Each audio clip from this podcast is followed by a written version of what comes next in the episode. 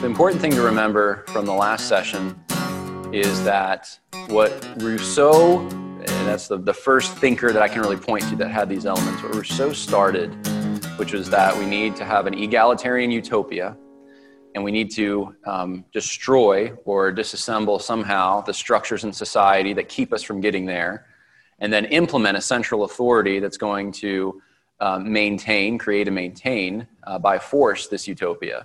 Those three elements have survived the last 300 years, and those are what ultimately are still motivating the modern social justice movement. It's gotten more complicated, and that's what the point that I wanted to uh, make in the last presentation was that into um, because of Marxism and cultural Marxism and postmodernism, these ideas have worked themselves into all kinds of areas uh, to the point now that you can't hardly look at someone without someone thinking that it's political, that there's some kind of power relationship involved, that there's domination. Every it really reduces man. It's not a Christian anthropology. It reduces man down to power relationships. And so um, you lose the individual in that. Uh, you don't look at people as individuals. You look at them as part of social groups that are either oppressed or oppressors or a combination. Um, and that's why, you know, it's frustrating uh, for some, obviously, I, I have mostly British and Scottish and uh, German and, and European, Northern European um, genetics. So someone looks at me and they can say that I am, I am the axis of evil in, in this system because of the color of my skin and the genetic heritage.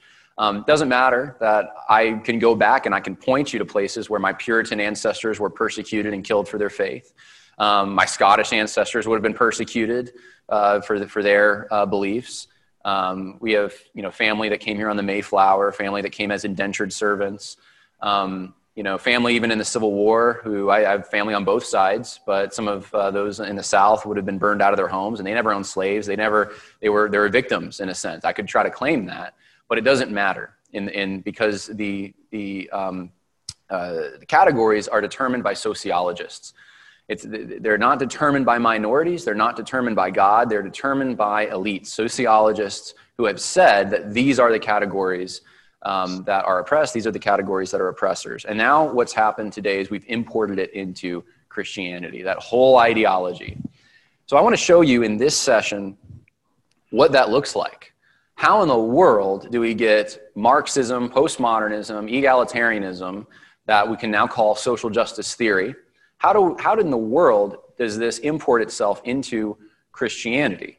How does it attach itself? How, I mean, these two things should be the most contradictory things in the world. There's, there's nothing in common, but yet it's happening. And it's happened before. So we're going to talk about the history. We're going to talk about what happens and how to respond to it. I want to read for you John 10 10. Jesus taught, The thief comes only to steal and kill and destroy. I came that they may have life and have it abundantly. The thief comes only to steal, kill, and destroy. And I'd like to suggest that's exactly what social justice theory does today. Uh, and we're seeing it play out on our streets stealing, killing, destroying. That's what the thief comes to do. And it's not happening just in our streets. The sad part is it's starting to happen, that the narrative that leads to this is starting to take root in our churches.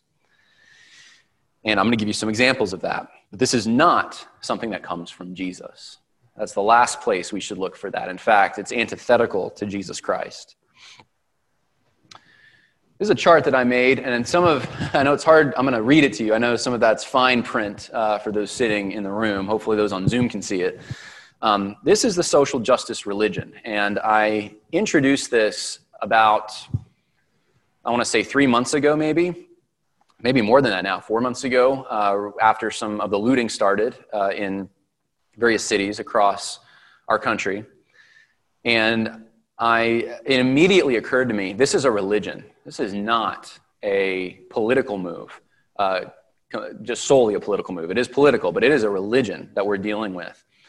And it was, uh, I think, two days after I had released a video where I explained this religion, and I showed a slide similar to this. I think Ben Shapiro had come out with the social justice religion. And then after that, I'm not saying he got it from me, but after that, a number of people recognized through at least the conservative uh, media, conservative political media, that wait a minute, this looks an awful lot. Even, even people that weren't conservatives were saying, this looks an awful lot like a crusade or uh, some of these gatherings. They, they seem like uh, an evangelistic uh, outreach of some kind. And so I want to walk you through how this is a religion. Why, why so many of us are starting to come to this conclusion that we're dealing with a different gospel, a different religion.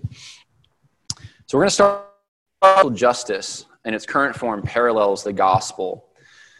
So in the Christian gospel, we have we start with the bad news, and then the good news is the gospel, right itself. And so the bad news in the social justice paradigm is that there is systemic oppression, and systemic oppression is deterministic. Uh, it influences everything. It's basically uh, the parallel to our conception of providence. We, we, when things happen, whether bad or good, we say it was in the providence of God that something happened. Because God has a decree that He's decreed before the foundation of the world, and we believe that God is in control of the activities that happen in this world. Well, the control element in social justice theory is not God. It's not certainly a loving God. It is, a, um, it is this, this idea of systemic oppression. It is the idea that there's privileges and resource allocating devices. Uh, like I just quoted in the last session, Jemar Tisby says racism will never uh, go away, it just changes forms. It's embedded. And so, um, so th- this is inescapable uh, as it were. There's no way to get out of this, which, in my opinion, is a, an Achilles heel for this whole entire paradigm. If it's, if it's inescapable, if it's always around, then why, why bother to do anything? It's, there's nothing we can do. As soon as we uh, pass civil rights legislation, as soon as we get rid of laws that discriminate against women or minorities or, um, or homosexuals or any minority group, uh, disenfranchised group you can think of, according to their theory, then um, they will still claim that abuse is happening uh, because it's now it's embedded in other places and, and it creates a race to the bottom searching all the time for ways in which the most mundane innocent things can be communicating racism. I, I woke up this morning i looked on my my my uh, email and someone had sent me where barbie is now apologizing for her whiteness. Barbie. This is a child's toy. I don't think barbie ever killed anyone or motivated anyone to kill anyone. Now, maybe I'm wrong. I don't know. I mean, Barbie, uh, I mean, she's very thin, and maybe it made some girls feel like you know they didn't measure up to Barbie or something. I mean, you know, you can you can see maybe things that uh, marketers and Barbie could have negative effects that Barbie can have, I guess. But but it's it's ridiculous that Barbie's you're apologizing for anything. It's a toy. It's um, but but the company that made Barbie wants to let everyone know that they were it was standards of whiteness that created Barbie. And, and so this is how ridiculous it's gotten. It's, it's not just in children's toys, it's in every area of life. We need to apologize. I had a pastor come to me at a conference earlier this year and tell me that his church was uh, being split apart by social justice. I said, How so? Church down in Georgia. Uh, and he said, "Well, we had uh, some family come, uh, and, and uh, they were they were black, and they told us that singing hymns was oppressive to them, because hymns are white. Hymns come from Europeans, and they're tools to oppress. And in order to rectify the situation, you need to do music that is more in keeping with uh, African style of some kind. Now, I'm not sure exactly. He didn't go into detail about what that was, whether it was spirituals or modern R&B or, or what. But uh, the point is, they had a problem with the fact that this church did traditional hymns, and that that is a perfect example of this. We, we just sang some hymns. Did, do we find racism? Do we find oppression? What do we find in there? We just find, um, hopefully, if they're good hymns, we just find beautiful poetry about the God that we worship. And everyone can come into worship using that style. In fact, it doesn't have to be that style. You can, there's a lot of other styles that can be used to glorify God as well. But the, these particular individuals who must have been indoctrinated in some way thought that no, hymns were oppressive because they're, they use a, a meter that is Western and European, and they're written by white people, so therefore they're bad. So we problematize all sorts of things because there's systemic oppression embedded within them. White male straight privilege is the original sin. So, um, as Christians, we know that we're all born into sin. We have this the, the stain of sin is upon us because of our father Adam, and we cannot help but sin because we follow in his footsteps. And we rely on the second Adam to uh, get rid of that sin, the curse of that sin, through the gospel, right? And that's a beautiful message. There is no forgiveness in the social justice religion, but there is original sin.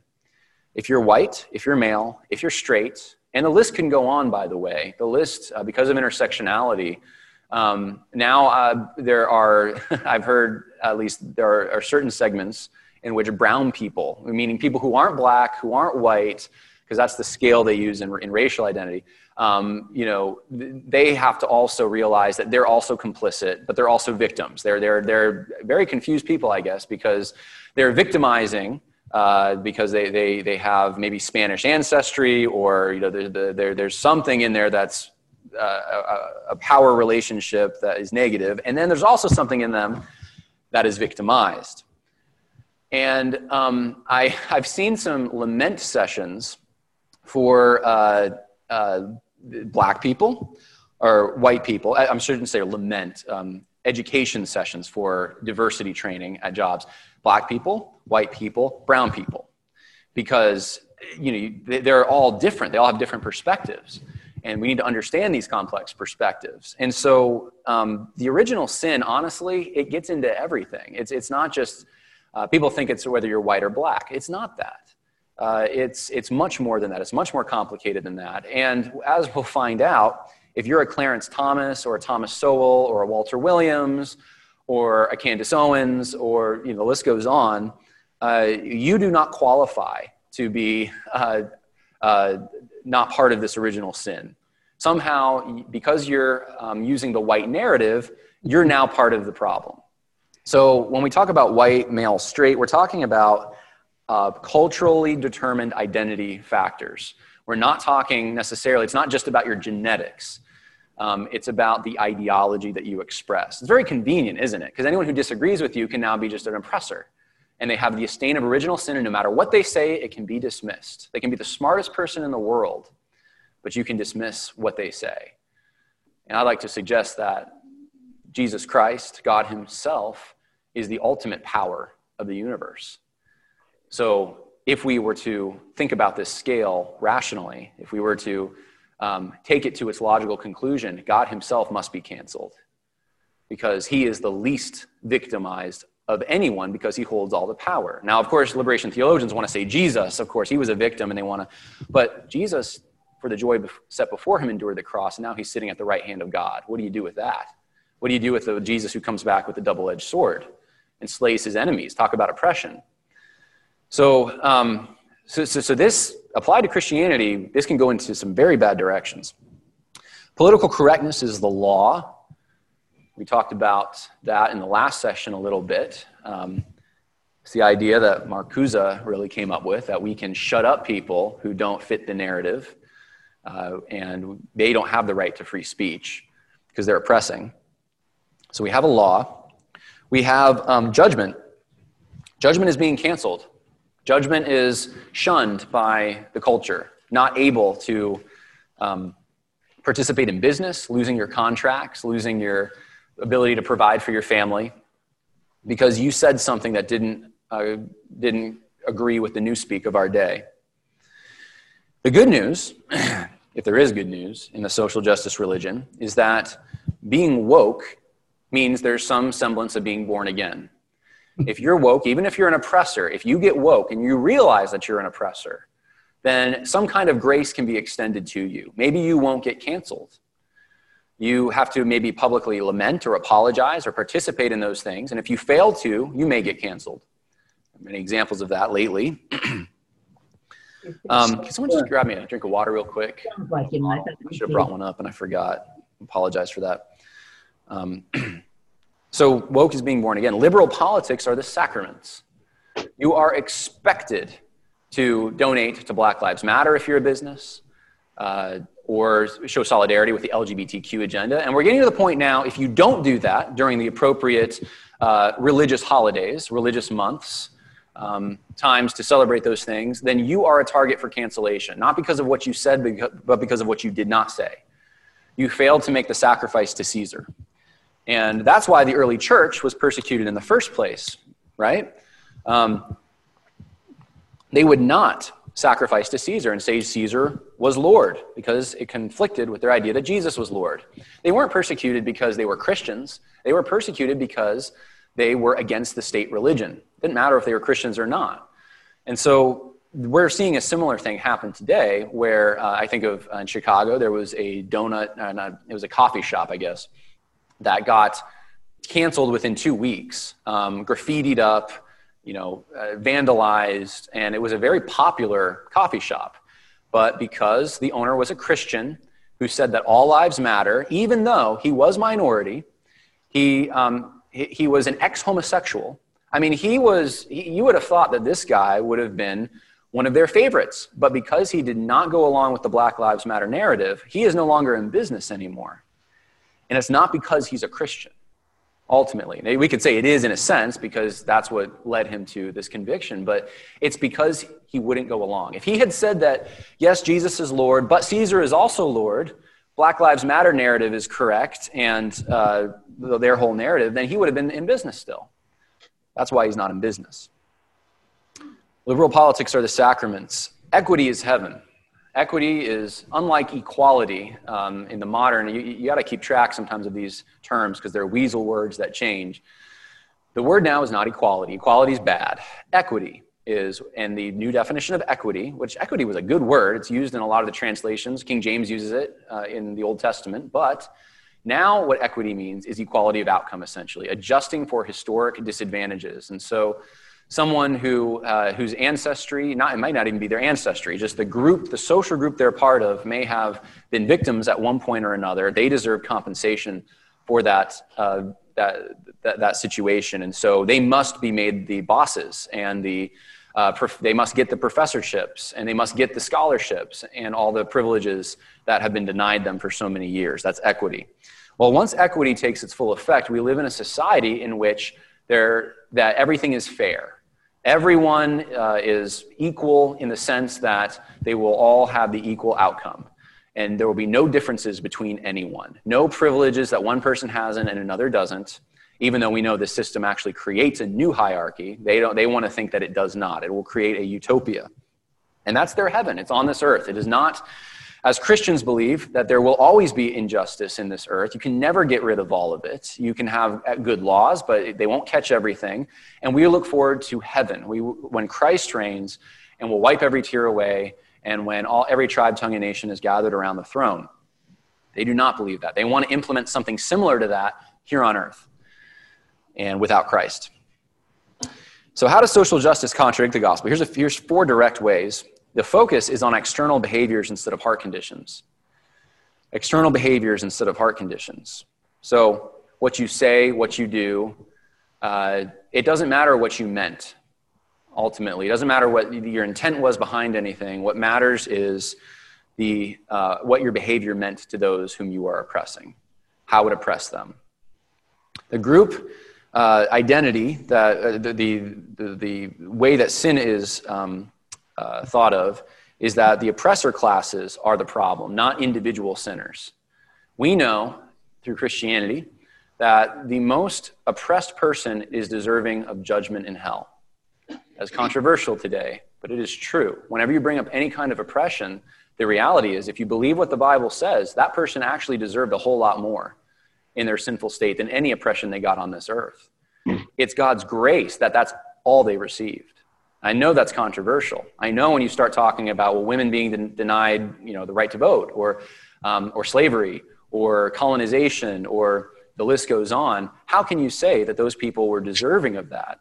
And I'm not saying that all of those instances are just. What I am saying is, though, um, according to Scripture, people who are victims in any uh, system, in any historical um, situation, they are always deserving of much more than humans were able, uh, the oppression that humans were enacting upon them. They're actually, um, they're, they're not just victims, they're culprits. That's what the Bible teaches. They are, uh, they are actually going to stand in judgment against the holy God, and they're not going to be able to bring up the fact that, well, my ancestors were oppressed or I was oppressed.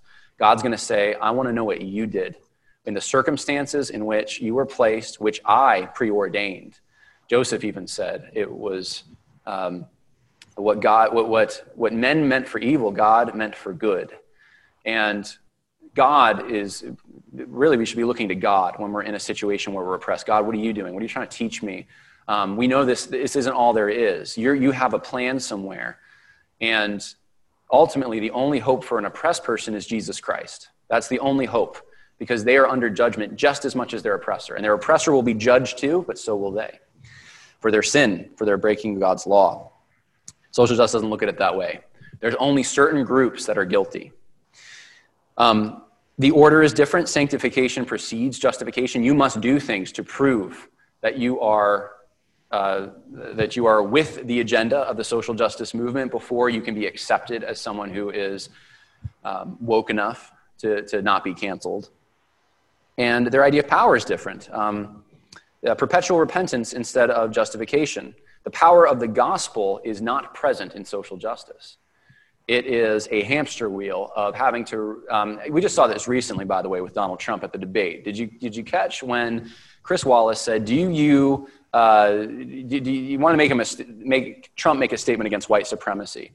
And Trump said, sure, sure. But who are you talking about? The Proud Boys? Because Trump was trying to say, what do you mean by white supremacy? I know what I mean. I don't know what you guys mean, which was appropriate. And this was used, uh, especially Christians were using it. I saw a bunch of Christians, even the president of the Southern Baptists, using this as Trump didn't denounce white supremacy. Well, Trump has done that many times. I mean, you can there's clips on youtube where they've strung this together and just during the campaign in 2016 it was like 15 times he denounced white supremacy clearly unequivocally but because he didn't denounce it um, to, to the specifications the social justice warriors wanted him to at a specific moment he is complicit in white supremacy of some kind he endorses it on some level because it doesn't matter what you did five minutes ago you must renew and show that you still believe uh, that white supremacy is wrong or whatever oppression that you can think of is wrong. Um, it is assumed uh, that the benefit of doubt is not extended. It is assumed you are guilty um, unless you, uh, like I said, sacrifice to Caesar and say Caesar is Lord on the next um, holiday. So um, it's perpetual repentance. There's no justification, and you can never, if you're an oppressor, ultimately reach uh, a time in which you will be completely exonerated you're always guilty. The best you can hope for is that people will let your business still continue and you can function in society because you've sworn allegiance to Caesar. Here's the Church of Social Justice. Just to give you a few ideas here, uh, and, and you'll recognize these. The victims are the saints. The victims are the saints. George Floyd is a saint. It doesn't matter what he did in his life, what kinds of crimes he was committing. It doesn't matter what Breonna Taylor was doing at the moment that she died, before, right before that. It doesn't matter um, what Ahmaud Arbery was doing uh, in the neighborhood where he was. It doesn't, and the list goes on. All the victims of police shootings. Um, it, it, whether it was justified or not, these people are raised to a level of sainthood. Uh, they become figures that never did anything wrong, and their only identity is that of the helpless victim.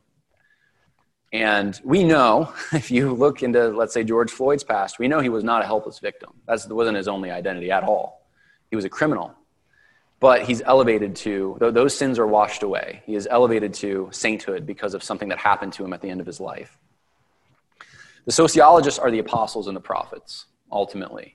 They are the ones that bring us the revelation of the oppressed identities. It's not, you know, George Floyd isn't telling us how to restructure our system of government. He didn't, I mean, if he did have ideas on that, they're not being talked about. It is people like DiAngelo and white fragility and uh, critical race theorists who are the ones that we look to to find out, well, what is the, uh, what does George Floyd dying actually mean? What does it mean we should do? So we're not looking to victims to find out what to do. We're looking to experts who represent these victims, and those are the apostles and prophets. They can glean the oppressed perspective and tell us. Community organizers are the clergy uh, of this movement. Remember, Obama was a community organizer, and everyone wondered at the time, what does that mean? Well, it does mean something. You are recalibrating a community, and your goal is to, uh, to work within that community to, to get out the vote, uh, to make sure that just social justice is taking place in the localized environment where you live. Um, Social justice warriors are the missionaries, the more, the more radical elements. They, they go out there and they support their cause. They hold rallies. They, um, they're the ones that are likely to knock on your door and try to get you to sign a petition or shame you online. You have um, Revelation being the oppressed perspectives. Uh, sociology is the new canon. You got to read these books. You ever been told that? Well, you just don't understand. You're a white person. You must read these 10 books before you can really understand. Well, what about, um, what about the Bible? What about that book? Well, doesn't that have something to say about justice? Well, no, you, you need to first go through, go, go, go to these books, uh, Divided by Faith, Color of Compromise, White Fragility, uh, the list goes on. Universities are the seminaries. That's what they've become. They're not universities anymore. They're not teaching people how to think critically, to have debate, to engage in the Socratic method. They're teaching people a theology that then they can go and spread into their field or discipline. And um, activism is the church. So when you see people get together in these rallies, um, you're watching a church service. You're not watching just um, something that's motivated by a particular political issue. You're watching something that, when that political issue is alleviated, will continue because it is something that the social justice warriors hold to with a religious devotion. So, the steps in this are to get woke, that's your salvation experience, come to an understanding of systemic oppression, realize you are complicit in the system as a result of privilege, to repent of your own privilege Stop supporting whiteness, that's the put off. Participate in lamenting and raising awareness, that is the put on. Find forgiveness from oppressed people or media elites, really, who, who those people are, the new priests. And then shame others, that's the evangelism. Uh, promote oppressed perspectives, the new holy books, and make ultimatums, that's the new catechism. People must, uh, as we just saw with Donald Trump, you must uh, make sure that you're in line with the correct thinking of the day. And we've seen this um, all over the place. I'll give you a few examples in these pictures here. On the top left, you see this is one of the Black Lives Matter rallies where they're all showing solidarity with George Floyd by um, trying to get in the position that he was right before his death. I don't think they're six feet apart, but uh, the masks will help them, I guess. Um, you have on the bottom left, this is a church. It was, I believe, in Tennessee. It was somewhere in the South, but it was a church service. The pastor came up with his church, and there was a Black Lives Matter protest. And the, the church all bowed down before the Black Lives Matter uh, protesters, apologized for the sin of systemic racism, begged their forgiveness. And they did it in a prayer to God. This, um, in the middle, and these are just a few examples. I mean, I had to narrow this down. In the middle, you see white cops uh, wash the feet of black organizers and ask for forgiveness. What are they doing? This isn't political, this is religious kind of stuff. On the bottom right, you see this is Hershael York and um, Curtis Woods, two professors. Well, Curtis Woods is now, I think uh, he's a pastor in Kentucky, but Hershael York is still a professor at the Southern Baptist Theological um, Seminary in Louisville, Kentucky, where Al Mohler's the president. And here he is washing the feet of Curtis Woods to show, uh, to basically show some subservience as a white man to a black person. This is somehow important to do. And this is right after the, uh, the George Floyd situation. Um, you have Michael Tracey here. Um, he said, I'm telling you, this is, this is someone who's secular, secular journalist. I'm telling you, every protest I've been to so far perfectly mirrors an outdoor evangelical Christian worship service. This is someone who is not a Christian, who's coming at this from a secular journalist standpoint. He said, I'm just telling you what I'm watching. All these people with their hands raised, playing music. I mean, you should have seen George Floyd's uh, where he died. It was a shrine, and there was music, and there was it was like it, it, it was it was like a holy site for the Catholic Church. You have uh, the Democrats in Congress taking a knee with the scarves that they specifically bought, right? Have a moment of silence for George Floyd. Ironically, that scarf apparently belonged to a tribe of slavers, um, not the ones that actually sold slaves, but uh, who cares? Um, so, so this, this is what, I mean, we remember this. This is not distant memory. This happened just recently. And this kind of stuff continues to happen. It's religious. Now, this, is, this current incarnation is motivated by critical race theory primarily. Now, there's, there's other incarnations. We remember the Me Too movement from years ago. And that, wasn't, that was critical theory. It wasn't critical race theory. It was uh, gender studies, feminism, that kind of thing. But critical race theory, what we're seeing right now, uh, has, a few, has a few problems. And this, these are the problems that it's going to create in our society, and we see it already creating. It caters to low expectations, so it overlooks the destruction, platforms criminals as virtuous, blames the system for individual transgressions, caters to low expectations, right? No responsibility. Personal responsibility is gone. It perpetuates racism by promoting the myth that whites have special power. That's why I say this whole movement is racist to its core, because it assumes that whites, because of the nature of where they were born and their social location, have some kind of power over all the minorities. I mean, that sounds like white supremacy to me, which is why white supremacists, actual white supremacists, often agree now with critical race theorists. Uh, when a critical race theorist says, well, you, you shouldn't adopt a minority child because you won't be able to give it the kind of upbringing that it should have, white supremacists say, yeah, amen. That's what we believe. We've been saying that since Hitler, right? More before that. So um, they, they, believe that race is cult, culture, culture and race are the same thing, and it's all connected to some kind of power dynamic. And white supremacists believe something similar. Um, it disparages law and order. Uh, because now there is no law and order. It's, uh, law and order is a part of the white systemic society, and so it must be deconstructed as well. And it disparages cohesive identity. You, you wonder why so many people are having identity crises right now. They don't know who they are. They don't even know if they're a man or a woman half the time. Well, the reason for that, well, there's a couple reasons is because the breakdown of the family. So there's no strong family identity. The breakdown of region, because people are moving everywhere. They don't have an actual region they can call their own, where they can look at the landmarks and say, my great grandfather carved something in that tree. You know, they're, they're, they moved around, they're stripped of uh, local identity.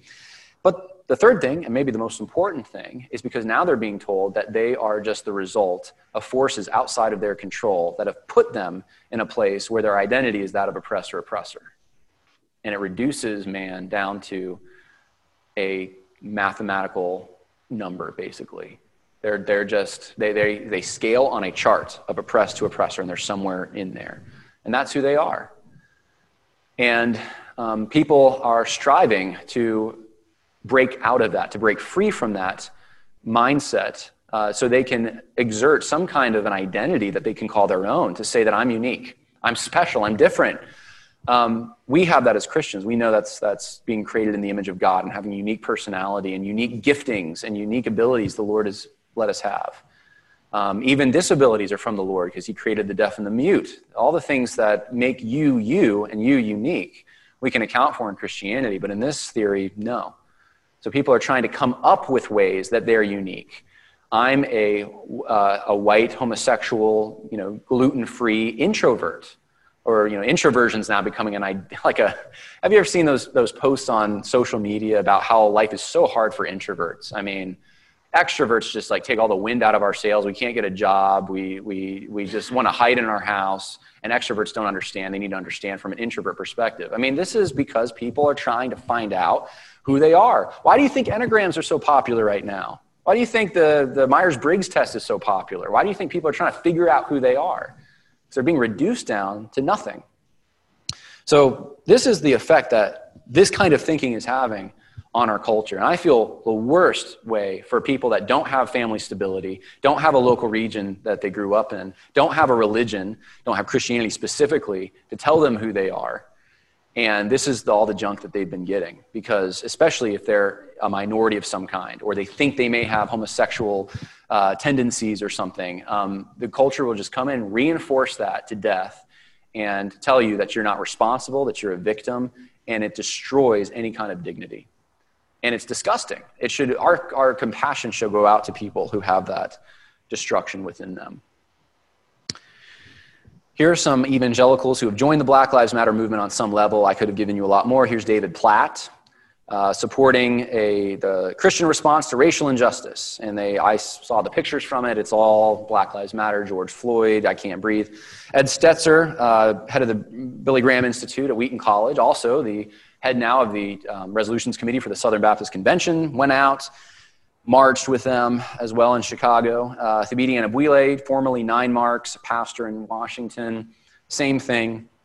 Um, you know, this is, this is the, the narrative that they're supporting. Now, does this do damage to the church? We just saw what it does to the culture. What does it do to the church? Here's Daniel Yang. Daniel Yang is uh, the director, I believe, of Send Institute. He says you need the Bible to point out morally wrong structures in the church. You need CRT to point out it's morally wrong to, for world leaders to black and brown face. CRT is critical race theory. So he's, he's undermining the sufficiency of Scripture because he's saying that, well, the, boy, the Bible can go this far, but you actually need CRT to, to actually um, uh, make sure that, you know, you, you to add to the, what the Bible's saying, to uh, supplement it.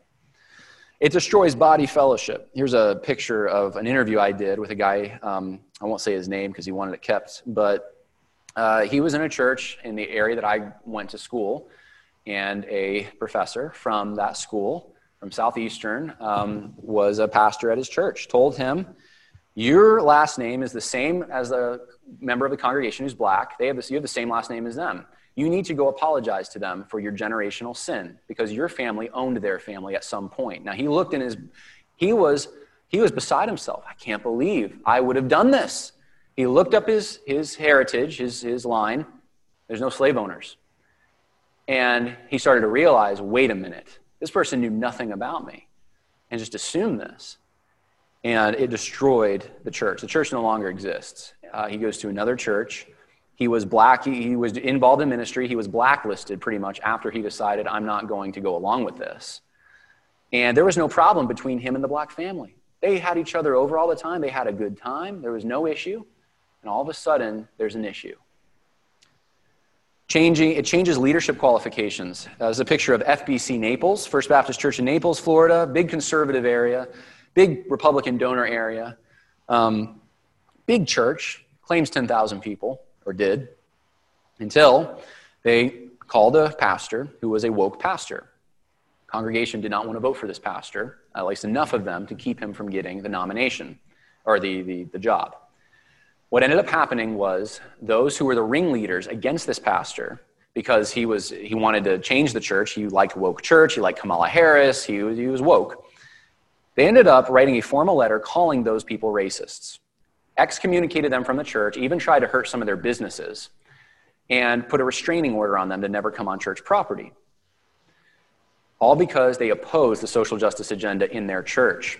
And one of the reasons was because this man was not qualified. Not only was he woke, but he did not meet the minimum qualifications to become a pastor, but that did not matter.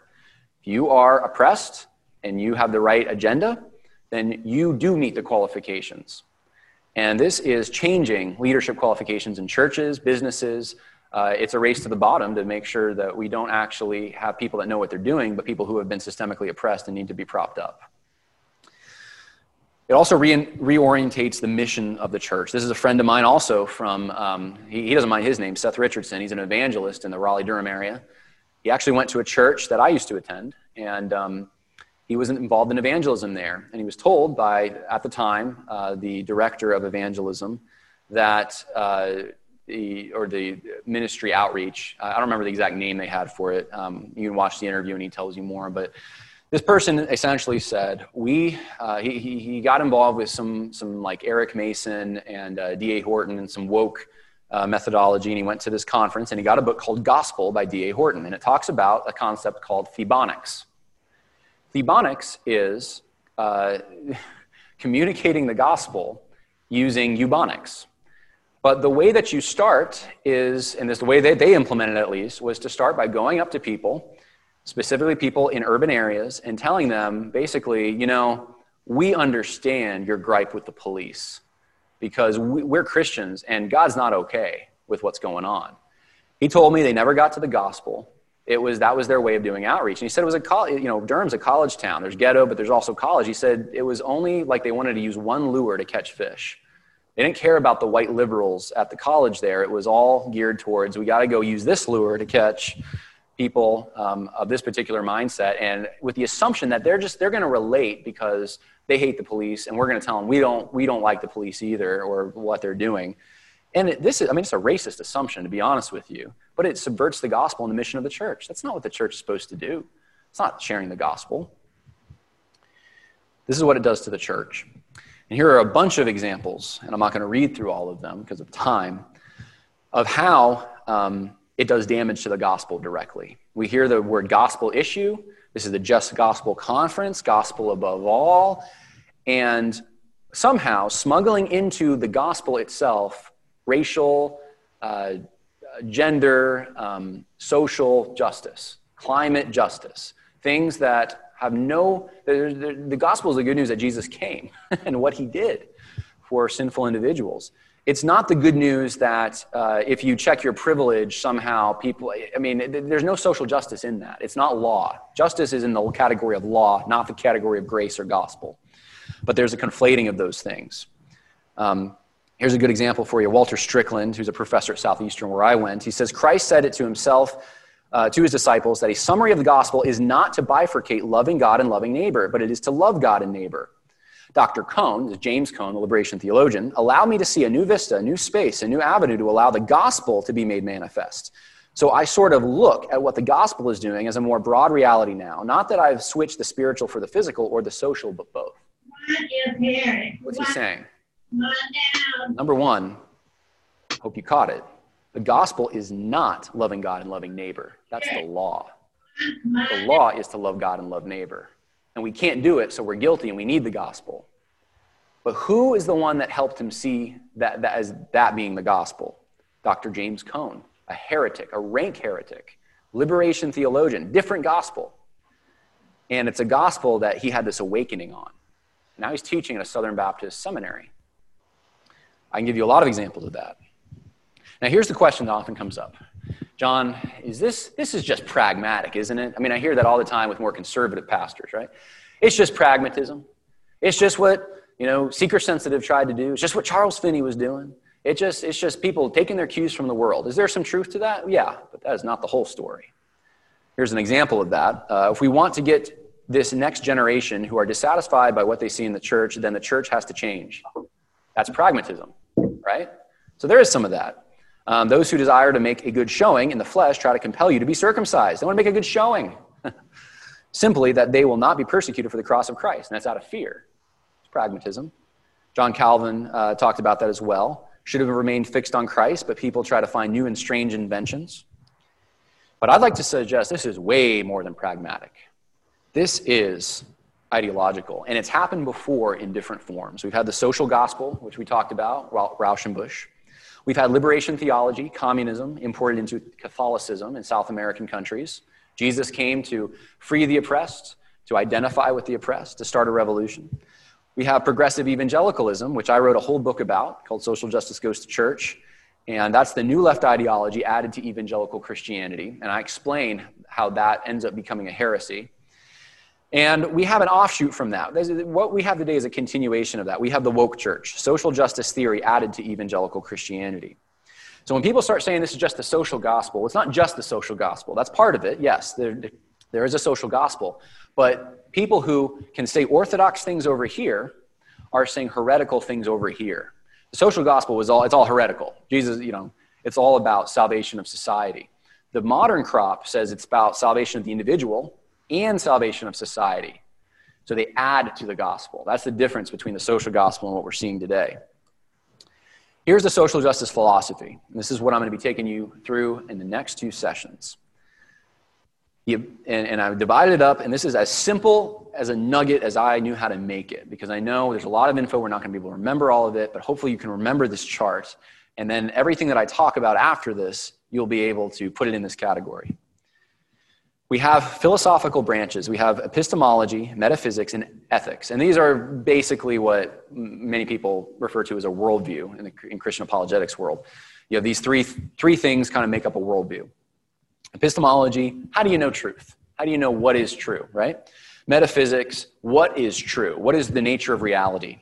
Ethics, what is right or wrong? Or value theory, sometimes people call it. What is, you know, extends into what is beautiful, what is ugly, those kinds of things. Social justice has standpoint epistemology for its epistemology.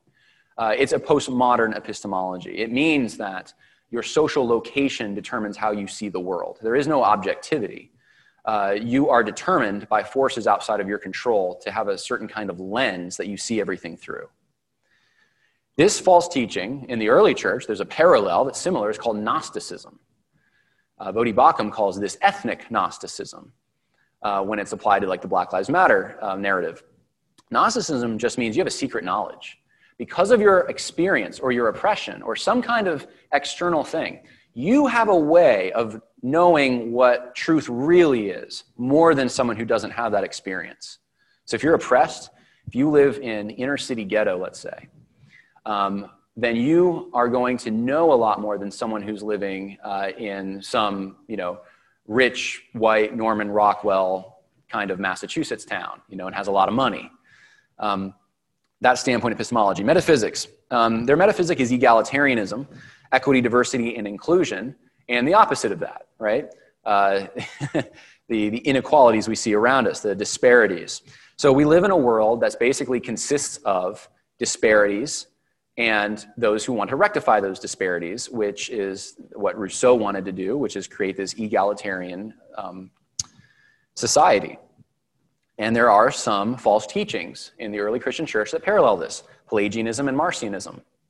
So, Pelagianism, the idea that man's essentially good. You know, why would you ever assume that people deserve to be, quote unquote, equal uh, as far as their outcomes are concerned?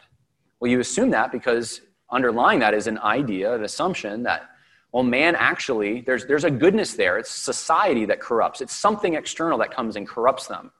There's a way to somehow cast off um, uh, the, the, the uh, not just society itself, but the social forces that interact to make uh, to, to challenge your mind and to make you think certain thoughts and, and all of that there's you know, we can try to get past all of that and cut through it get rid of it to create some kind of utopia um, so pelagianism i would say is, is certainly uh, the idea that man is good that there's, there's no fallen nature that is common to all of man is part of this. Marcionism is the idea that we can get rid of the Old Testament, basically. And I'm oversimplifying these ideas, but uh, the Old Testament, the justice that God lays down in the Old Testament is no longer binding.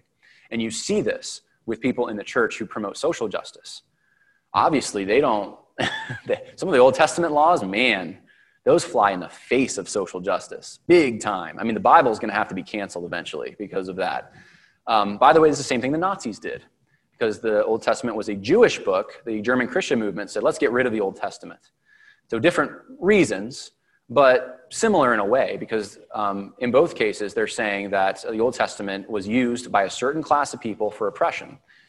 And um, most Christians wouldn't knowingly say that. No one wants to get rid of the Old Testament, right? But it, you start finding it out when you bring up uh, principles from the Old Testament. God's given us a whole book on how to run a government. And I'm not saying, I'm not saying it's a you can uh, just implement it perfectly in any society but it's the principles it's his character right that he's given us and he's given examples of that in the law and marcion uh, thought that the old testament law uh, was basically created by a meanie god he was he wasn't like the good loving god in the new testament.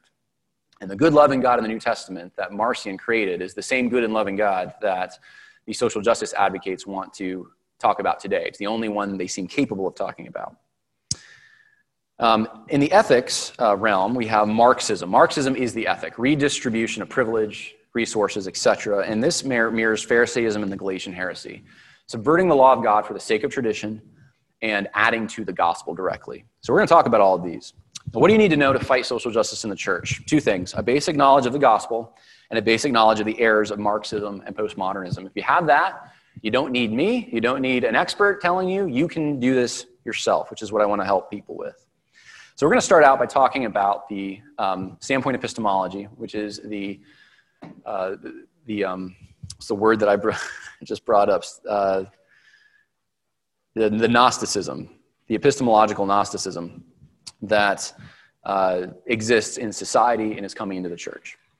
Let's, let's read a few verses on truth. John 4 24, and you don't have to turn there, I'm just going to read them for you. God is spirit, and those who worship him must worship in spirit and truth.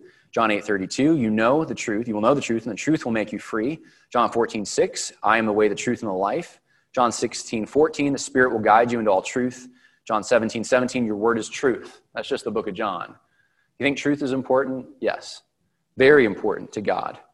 Um, and truth is the perspective of God. It's not just that which corresponds to reality, it's that which corresponds to the God who created reality himself. And 2 Timothy 3 says all scripture is inspired by God, and that's why it's profitable for what? Teaching, reproof, correction, for training in righteousness, so that who? The white person, the black person, the homosexual, the woman, the uh, introvert, the no, man of God may be adequate, equipped for every good work. This is accessible truth. It's not truth that's accessible to one group more than another group. It's truth that's accessible for the approved workman who does not need to be ashamed, who wants to rightly divide the word of truth. It takes some tools to get there, but that's what truth is. Truth is objective, it's built into reality itself. This is standpoint epistemology, and you'll have to excuse. My wife is a great artist, but she didn't draw these, I did. Um, so I'm going to uh, take red and blue as my, um, my examples here red team, blue team, right? We have red's reality, and red's reality is their experience. They have glasses that show them what reality is to them. And so in re- red's world, all of experience looks pretty red because they have these tinted glasses that make everything red. And they were born with them and they can't get rid of them. Well, blue's got the same thing. Blue has blue glasses. Everything looks like it's blue. So when it looks at things like libraries and school and sports and anything, they're seeing a shade of blue. They're seeing all those things through their perspective. Standpoint epistemology says red's experience is superior, let's say, to blue's experience because the sociologists have told us so. So they have the God view. They're able to adjudicate between these two perspectives. So if you noticed, I put red and blue in boxes. They can't escape their box. But who can escape the box? The sociologists can escape the box. They're the only ones that can escape the box. So you are trapped in your white privilege or your uh, oppressed view of some kind. But the sociologists are not, they don't have the same kind of trapping. This is, this is the thing that they don't want you to know. They are able to transcend those boxes, to compare them to each other, to make the determination that actually one of the perspectives is giving you more truth than another perspective. So, what does that make them? God. That makes them God in this scenario. Because we know that there is a God who created reality, who sees all things, who knows the truth. Sociologists don't, they're not taking God into account in any of this. God is, is absent. It is them who can adjudicate between these perspectives. So, what do you have? Actually, the way reality really is, is it's all colored red. If red is the oppressed perspective that the sociologists have privileged, because even though blue is seeing things in his box in a blue way, he's actually living in a red world. He just doesn't realize it because he's trapped. So, what needs to happen? Sociologists have actually privileged Red and basically taken him outside the box and used him and said, Red's not really in the box. Red's just reality, the way Red sees things. Blue, though, is still in the blue's trapped.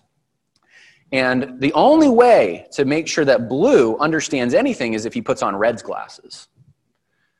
So, Blue needs to get a pair of glasses that give a red tint and then try his best to see the world through red. That's the listening. Don't, don't talk blue. You don't understand injustice. You got to shut up. You just got to listen to what red says. And if you can put on those red glasses, then you'll be able to know the truth of reality. Now, what does Christianity teach? Christianity teaches there's God's view, there's natural revelation, and there's special revelation that we've been given. And the job of both red and blue is to put on God's glasses, to view things through the lens of reality. Now, God has given those to us, some of that to us, in the form of natural revelation. We are born as knowers. We know certain things. Romans 1 talks about this. And so both red and blue should be striving towards something called objective truth in common. It doesn't matter where they were born or who they are. Truth is out there, and they can discover it. They can they can know it, um, and it doesn't matter that one's red and one's blue, all right? Because God has given us tools to understand what truth is. Does that make sense? That's standpoint epistemology. Here's what's being said in the quote unquote Christian world, evangelical world. Matthew Hall, South uh, Southern Baptist Theological Seminary. Those evangelical voices that call for a retreat from political engagement usually speak from a privileged position race, class, gender. Hmm. So it is a disqualification of a certain view of politics, not because the view is wrong in and of itself, but because it comes from people who have privilege in race, class, and gender. Isn't that something? This is the provost of the Southern Baptist Theological Seminary. This is, if Al Mohler goes, this is the guy who's probably going to take over the flagship church, flagship seminary for the Southern Baptist Convention. said this in 2016. Malcolm Yarnell, this is a uh, professor at, uh, I believe it's New Orleans Baptist Theological Seminary. Here's an example of what I meant at uh, the Southern Baptist Convention in 2019 when I advocated that we strive to hear the female voice. While all the male disciples were arguing about their roles of power and prestige, this lone female disciple perceived what Jesus really needed. What Mary did was beautiful when she brings her alabaster jar. Now, when you read that passage, do you get the sense that God's trying to tell us we just need a female perspective? Or was there something else going on? Maybe Mary realized something, not because of the nature of her being a female, but because of the nature of her realizing who Jesus was. This is a professor teaching theology to seminary students. Here's Matt Chandler, he's a popular internet preacher. There were some lenses put over my eyes in which I saw the world through those lenses, not knowing what those lenses are. So, if I can kind of be straight about what I'm talking about, I grew up with this invisible bag of privilege. Matt Chandler. We see this all around us in ways that are not as obvious as that, though. Those are the obvious ways. We can see that standpoint epistemology. Here's some ways it's not obvious. Rachael Denhollander, who, um, who's written a book called What is, what is a Girl Worth? Uh, she's a lawyer. She um, advocates for sexual abuse victims. She was a, an abuse victim herself. And if you remember a few years ago when Justice Kavanaugh was being confirmed, there were advertisements taken out in major newspapers that said, believe women. That was it, just believe women, as if that's supposed to be meaningful in some way. Um, you should believe a victim not because of the proof that the victim has, but because of the nature of the fact that it's a victim. There's a woman. Rachael Denhollander, this is a, she's a big name in the Southern Baptist Convention. Um, uh, she says that uh, please start asking why. Why don't officers, detectives believe victims and act on evidence like it matters? What is going on that causes investigators and prosecutors to treat victims this way? Find the why. Then we can start making some progress. So there's something bias behind investigators, why they won't believe women. So she's, she's actually uh, poisoning the well. Um, I'm so sorry, Sandy. I believe you and stand with you. To be treated the way your church is heartbreaking and so wrong. She doesn't know the situation. I've read the threads, so I, she doesn't know the situation going on here. She's just believing someone because they said they were abused. And the list goes on. Um, I believe you too, to someone who's a, a sexual abuse survivor. Um, uh, I, and, and there's many examples of this. Just believing people because of their social location. This is the Caring Well Initiative in the Southern Baptist Convention. There's Russell Moore on stage at a conference with Rachel Den, Den Hollander. Now, what should be, what's missing from this? So I've watched some of these. What's missing? The authority of Scripture. How about people who know the Scripture to come up and explain what Scripture says about abuse, about sexual immorality? Now, they would say they start off with the assumption that sexual immorality is wrong, but who are they going to to find out what to do about it? Victims. Victims are the experts that will tell the pastors what to do, not the word of God, but the victims. This is what's called an epistemic island. These, these, these people are, they're the knowers because they're on their own island of being a victim, and they will dispel the truth to those who care to listen. Here's some other examples. Parkland victims' parents digitally recreate their son's likeness for gun control PSA. I saw the advertisement. This is recent. They're, on, they're helping the Biden campaign because their son was a victim of the Parkland shooting. So they recreated a digital, this is disgusting actually, a digital um, uh, copy, in a sense, of their son using deepfake technology. And it's their son creating a message that we need to get rid of guns, so you got to vote accordingly. Now, why would, who would want to do something that sick? Someone who thinks a victim of gun violence is the one who should control what happens with gun legislation. Not experts who've studied what gun violence can do and compared different areas where guns are. No, someone who was a victim of it is the one who should show us the way. Here's another one. Is at Liberty University recently in their Office of Spiritual Development. They, this was convocation. They, um, they, David Nasser, who is the, uh, basically the campus pastor, for lack of a better term, uh, in the Office of Spiritual Development, he hosted a lament session where he had two students come in. Now, these are students, they're there to learn. They're not professors who are there to teach, they're students there to learn. Okay? That's important. To teach the campus about systemic racism and racism on the campus of Liberty University. and the importance of listening, uh, especially if you're a majority culture of some kind, and making sure that you are, uh, you know, walking on eggshells, really, to make sure that you're not offending someone. Now, of course, as Christians, we don't want to offend people unnecessarily. Uh, that is definitely true. But we know that from what? The scripture. Now, it, it's fine if you want to platform someone who's a minority. There's nothing wrong with that if they know the scripture, if they've studied the issue, if they can provide light on something that we have not studied. But to platform two students just because of the color of their skin is standpoint epistemology. It is the outworking of that. They're the ones that will show us the way because of their social location, not because of any study they've done. So you can see what happens. Here's the impact of standpoint epistemology it erodes biblical sufficiency, it downplays Christian identity because it it starts to create priorities that it's not about being a Christian and what Christ wants, it's about your social location. And that will tell you what's right and wrong. Um, it has been basically the underlying uh, idea that's created LGBTQ plus orientations. I feel that I'm attracted to someone else. I feel that I'm a man in a woman's body. Well, that's your social location, that's your experience. Who am I to question it? Subversion of due process. Due process is wrong because it doesn't take into account systemic inequities, generational sin, etc. Uh, it's created revisionist history, memory studies. Uh, we need to go back into the past and find out what the victims think about what happened. It's created generational guilt. And um, here's an example of that. Here's Hershael York, again, a professor at the Southern Baptist Theological Seminary, uh, promoting the idea of generational guilt and trying to use Daniel and Nehemiah to justify it. Um, and, and I will point out, Ezekiel 18.20 says it's the person who sins that will die. The son will not bear the punishment for the father's iniquity, nor the father bear the punishment the, for the son's iniquity. That's what Scripture says about this.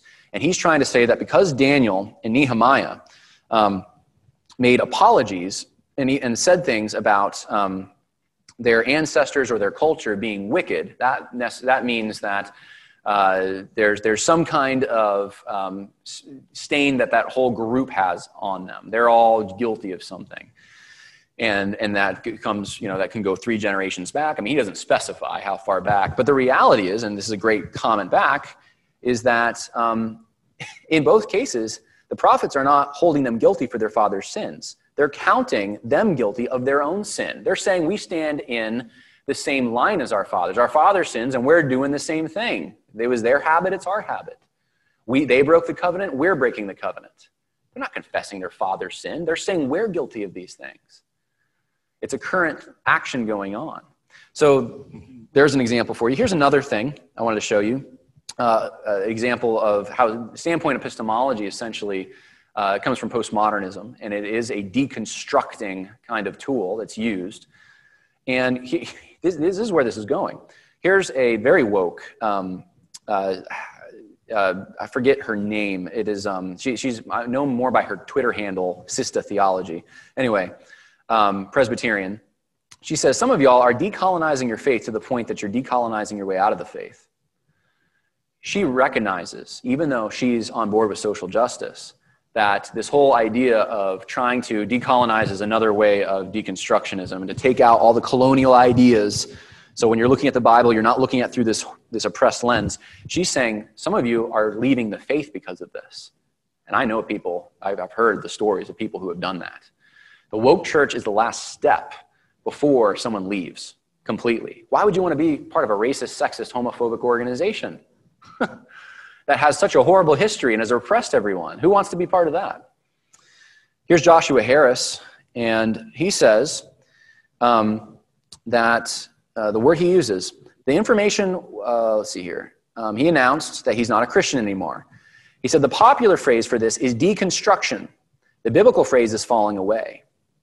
He recognizes that he left the faith because he, it was deconstructed for him. And by the way, that was that seminary.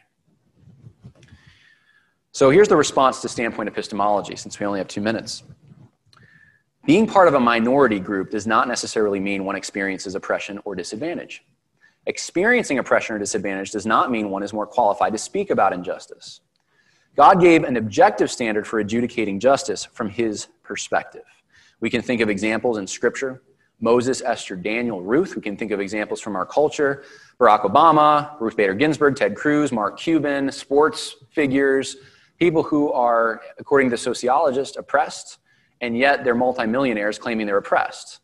They're presidents claiming they're oppressed. I remember I saw at the funeral for Ruth Bader Ginsburg, the uh, rabbi gets up there and says, "You know, she could have she could have had so much if she was a man."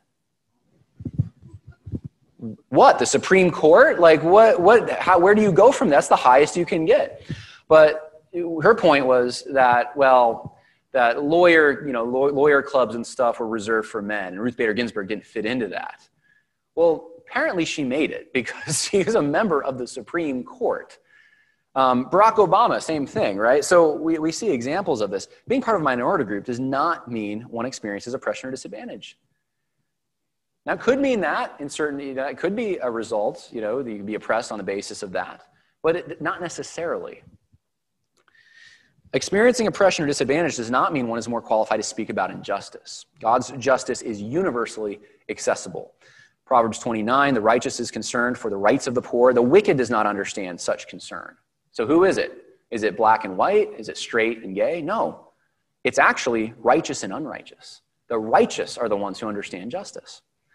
You, Ezra, according to the wisdom of your God, which is in your hand, appoint magistrates and judges, that they may judge all the people who are in the province beyond the river, even all those who know the laws of your God. Those who know the law are the ones who know about justice and are qualified to speak about it. You shall select out of the people able men who fear God. Fearing God is the beginning of wisdom, it's how you know justice. And God's justice is known by the righteous. It's universally acceptable, it is known by the righteous. Um, the same law shall apply to the native as to the stranger who sojourns among you. It doesn't say that the sojourner, I mean, he's got a different set of rules that apply to him. No, same rules. Many nations will come and say, Come, let us go to the mountain of the Lord in the house of God of Jacob, that he may teach us the ways to think, the paths, the law. So, um, all cultures can actually understand and grasp the law of God. Romans 1, of course, says, The wrath of God is revealed from heaven against all ungodliness and unrighteousness of men who suppress the truth, because that which is known about God is evident within them. They know on a root level. It doesn't say that they know because they're white or they know because they're, uh, they're, they're straight or they're male or any of that. It says they know, all people. God gave an objective standard for adjudicating justice. And back to 2 Timothy 3.16.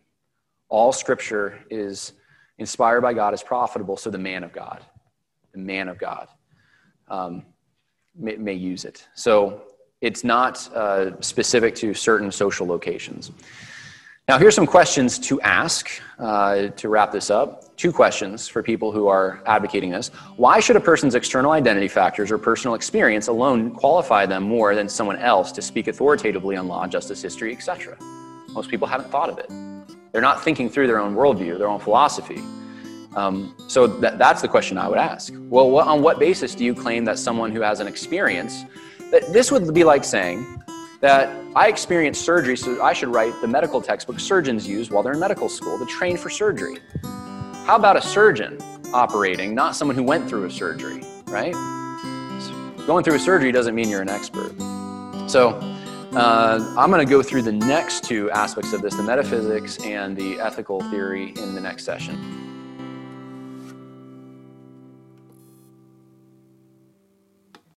You know how to book flights and hotels. All you're missing is a tool to plan the travel experiences you'll have once you arrive. That's why you need Viator. Book guided tours, activities, excursions, and more in one place to make your trip truly unforgettable. Viator has over 300,000 travel experiences to choose from. Everything from simple tours to extreme adventures and all the niche, interesting stuff in between. So you can plan something that everyone you're traveling with will enjoy. Real traveler reviews give the inside scoop from people who've already been on the experiences you're considering. So you can plan with confidence. Free cancellation helps you plan for the unexpected. And 24 7 customer support means you can travel worry free. Download the Viator app now and use code Viator10 for 10% off your first booking in the app. Find travel experiences for you. Do more with Viator. Sick of being upsold at gyms? My guy, you're currently a base member? For $90 more, I can upgrade you to our Shred membership. For 130 more, you'll be a Swole member. And for just $300 more, you'll reach Sweat Platinum. At Planet Fitness, you'll get energy without the upsell. Never pushy, always free fitness training and equipment for every workout. It's fitness that fits your budget. Join Planet Fitness for just $1 down and $10 a month. Cancel anytime. Deal ends Friday, May 10th. See Home Club for details.